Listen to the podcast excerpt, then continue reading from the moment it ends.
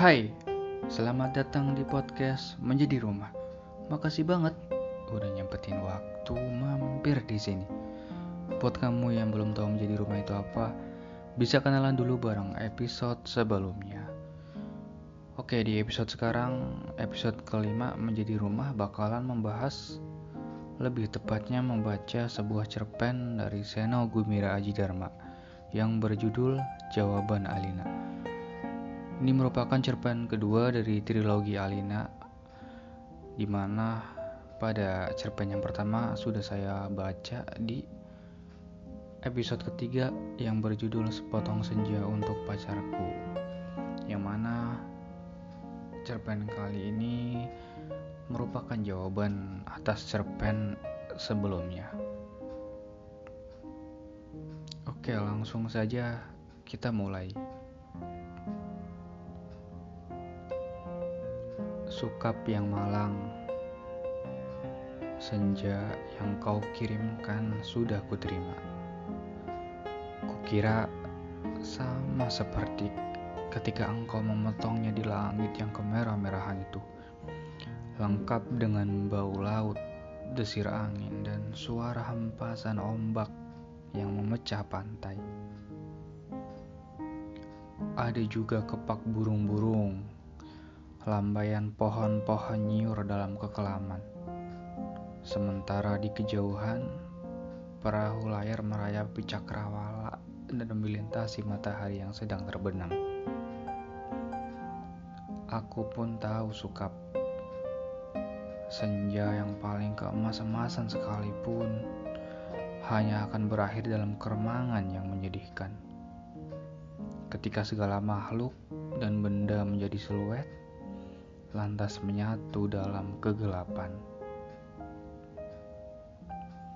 Kita sama-sama tahu keindahan senja itu kepastiannya untuk selesai dan menjadi malam dengan kejam. Manusia memburu senja ke mana-mana, tapi dunia ini fana sukap seperti senja. Kehidupan mungkin saja memancar gilang gemilang, tetapi ia berubah dengan pasti. Waktu mengubah segalanya tanpa sisa menjadi kehitaman yang membentang sepanjang pantai, hitam, sunyi, dan kelam. Rupa-rupanya dengan cara seperti itulah dunia mesti berakhir. Senja yang kau kirimkan telah menimbulkan bencana tak terbayangkan. Apakah engkau tahu suratmu itu baru sampai 10 tahun kemudian? Ah, engkau tidak akan tahu suka seperti juga engkau tidak akan pernah tahu apa yang terjadi dengan senja yang kau kirimkan ini. Senja paling tai kucing dalam hidupku sukap. Senja paling sialan yang paling tidak pernah diharapkan manusia.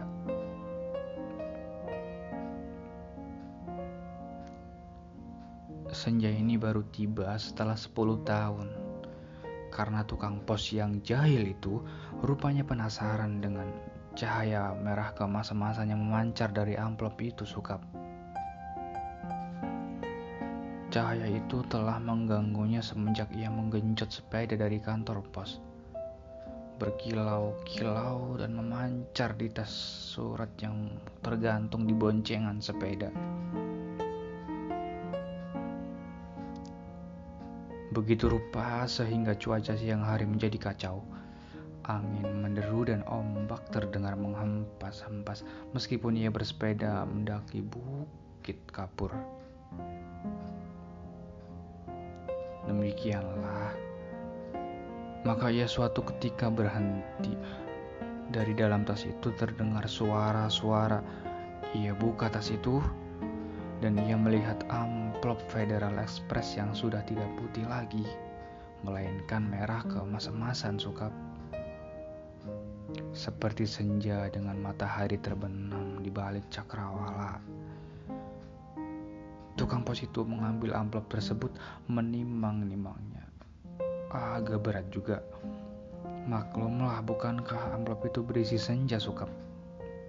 Senja dengan matahari merah membara yang turun perlahan-lahan di balik cakrawala.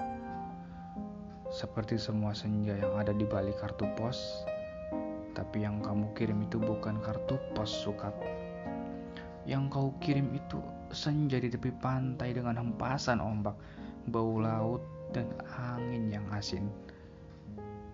Kamu pikir berapa ton beratnya pasir di sepanjang pantai itu, Sukap? Kira-kira sedikit dong. Masih lumayan tukang pos itu kuat menggenjot sepedanya mendaki Bukit Kapur. Buset. Kalau anak-anak kecil tahu ada matahari terbenam di dalam amplop itu, lantas bagaimana?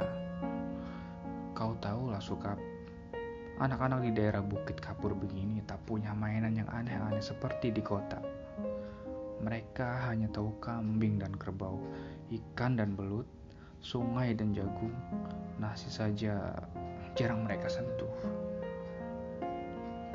Anak-anak yang tidak pernah tahu mainan robot berjalan dengan cahaya di dadanya berkedip-kedip itu pasti akan penasaran sekali dengan cahaya senja yang memancar kekilauan berkilauan merah dan keemas-emasan itu sukap.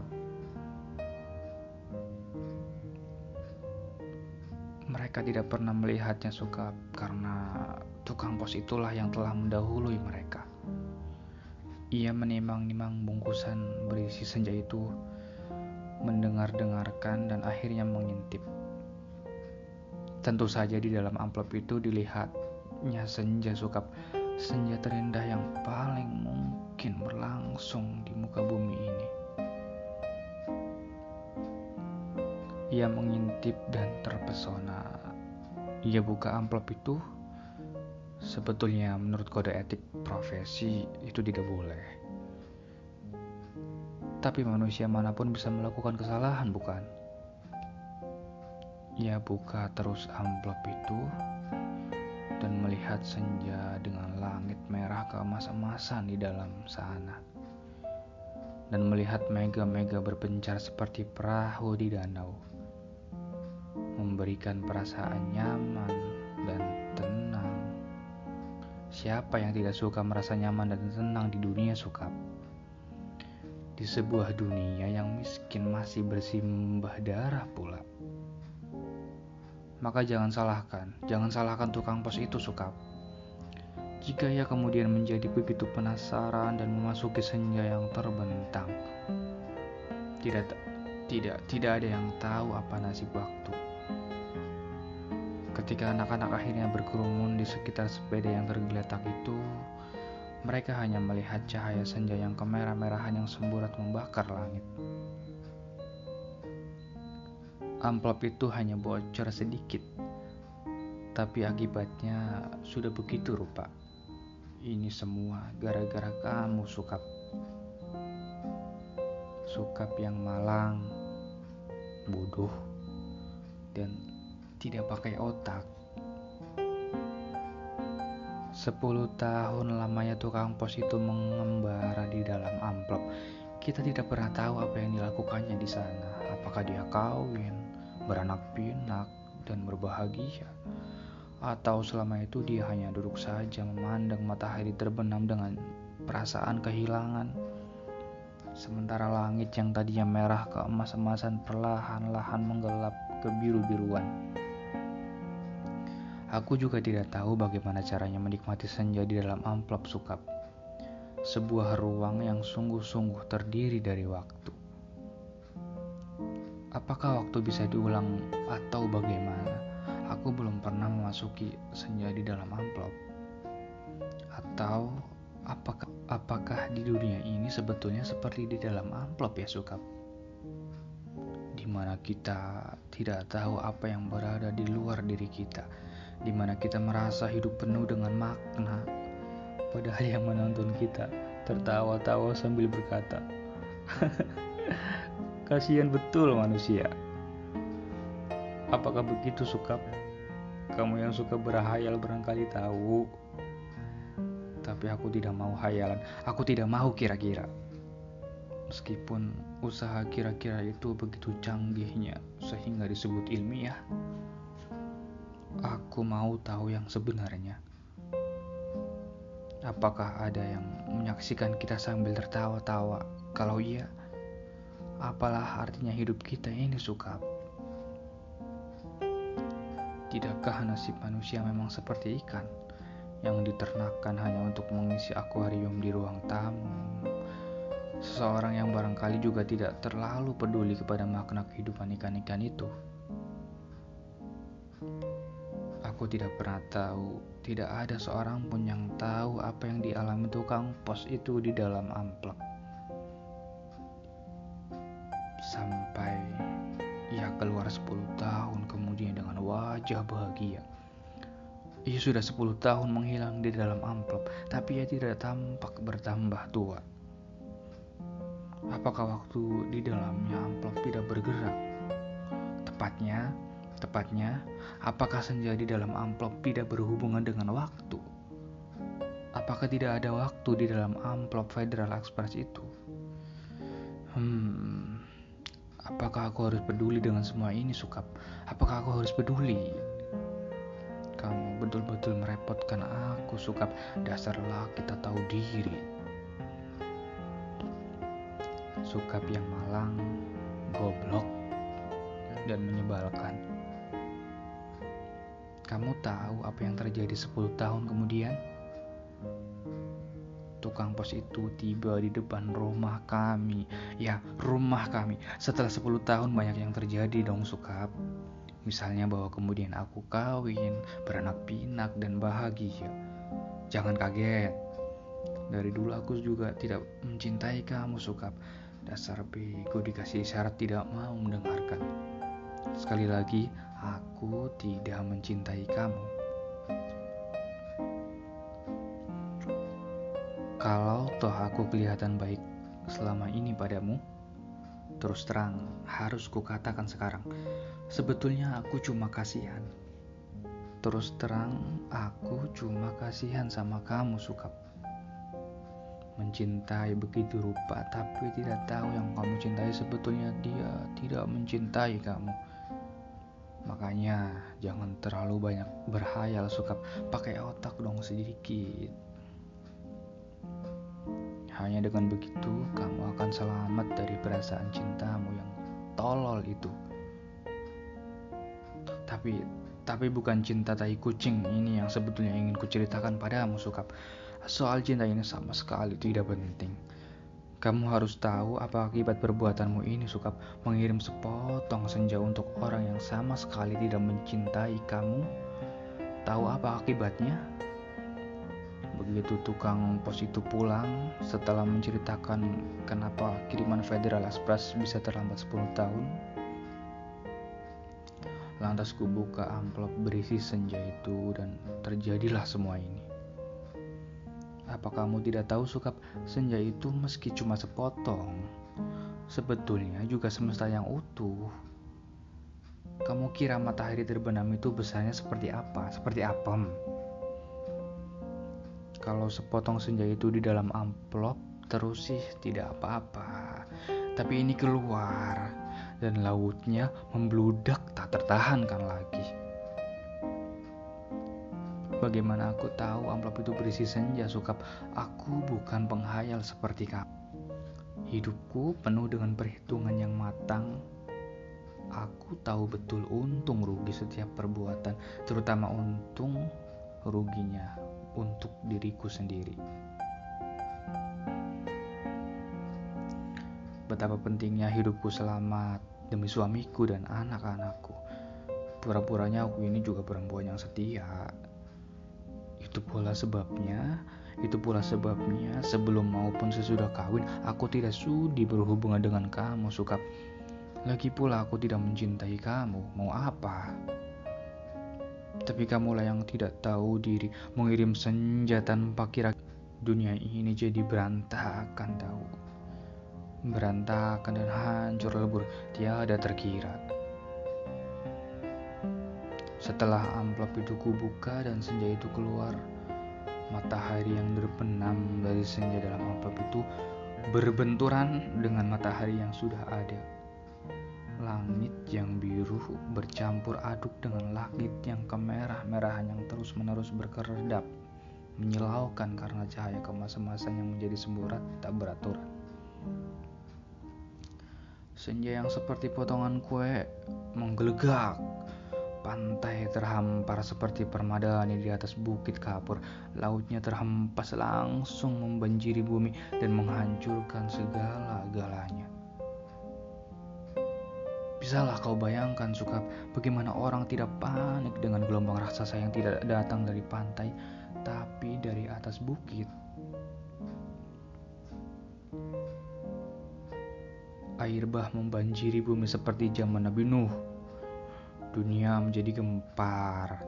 Tidak semua perahu yang ada cukup untuk seluruh umat manusia kan? Lagi pula sampai kapan kapal dan perahu itu bisa bertahan? Tiada satu kota pun yang selamat lautan dari senjamu yang membuat langit merah membara itu menghempas dan membanjiri bumi dengan cepat sekali. Gedung-gedung pencakar langit di setiap kota besar di seluruh dunia, gunung-gunung tertinggi di muka bumi, semuanya terendam air. Cukup. Bumi ini sekarang sudah terendam air. Di mana-mana air dan langit senja tak kunjung berubah menjadi malam. Segalanya kacau sukap gara-gara cintamu yang tak tahu diri. Sukap yang malang, paling malang, dan akan selalu malang. Aku menulis surat ini dengan kertas dan pena terakhir di dunia.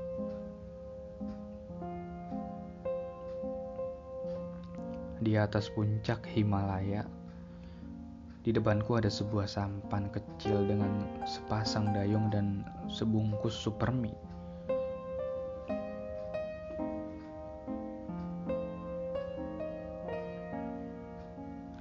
Itulah makanan terakhir di muka bumi. Sisa manusia yang menjadi pengembara lautan di atas kapal dan perahu telah mati semua. Karena kehabisan bahan makanan maupun mayat teman-temannya sendiri manusia memang banyak akal, tapi menghadapi senja dari dalam amplop itu tidak ada jalan keluar. Banyak orang mempertanyakan diriku, kenapa aku membuat dirimu begitu cinta menggebu-gebu, padahal cinta secuil pun juga tidak. Sehingga kamu mengirimkan sepotong senja itu kepadaku dan tumpah ruah membanjiri bumi. Tapi coba katakan, tapi itu bukan salahku, Tosukap. Aku tidak mau disalahkan atas bencana yang menimpa umat manusia. Mengapa cinta harus menjadi begitu penting sehingga kehidupan terganggu? Ini bukan salahku. Air laut kulihat makin dekat. Setidaknya setengah jam lagi, tempat aku menulis surat ini sudah akan terendam seluruhnya. Aku akan naik perahu mendayung sampai teler, makan super mie mentah, lantas menanti maut. Akan kukirim ke mana surat ini, barangkali kamu pun sudah mati, Sukap. Barangkali kamu pun sudah mati, Sukap. Semua pengembara di lautan sudah mati, sedangkan di puncak tertinggi di dunia ini tinggal aku sendiri. Dari hari ke hari memandang senja yang selesai di mana matahari tidak pernah terbenam lebih dalam lagi. Semesta dalam amplop itu telah menjadi pemenang dalam benturan dua semesta. Namun semesta dalam amplop itu cuma sepotong senja. Sehingga dunia memang tidak akan pernah sama lagi. Kalau aku mati nanti, bumi ini akan tetap tinggal senja selama-lamanya. Dengan matahari terbenam separuh yang tidak pernah turun lagi, langit merah selama-lamanya, lautan jingga selama-lamanya, tetapi tiada seorang manusia pun memandangnya. Segenap burung sudah punah karena kelelahan terbang tanpa henti, tinggal ikan-ikan menjadi penguasa bumi. Di kejauhan kulihat ikan paus merah yang menjerit dengan sedih. Sukap, aku akan mengakhiri surat ini, akan kulipat menjadi perahu kertas, dan kulayarkan ke laut lepas. Bukan tidak mungkin surat ini akan terbaca juga, entah bagaimana caranya. Namun siapa pun yang menumpukannya akan menjadi kesaksianku. Jika tidak, aku pun tidak tahu apa nasib waktu. Ku pandang senja yang abadi sebelum melipat surat ini. Betapa semua ini terjadi karena cinta dan hanya karena cinta betapa besar bencana telah ditimbulkannya karena kata-kata tak cukup menampungnya.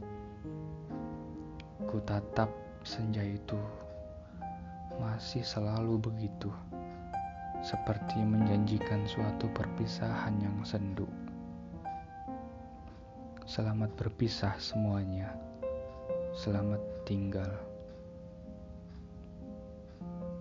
Alina Pondok Aren, Sabtu 10 Februari 2001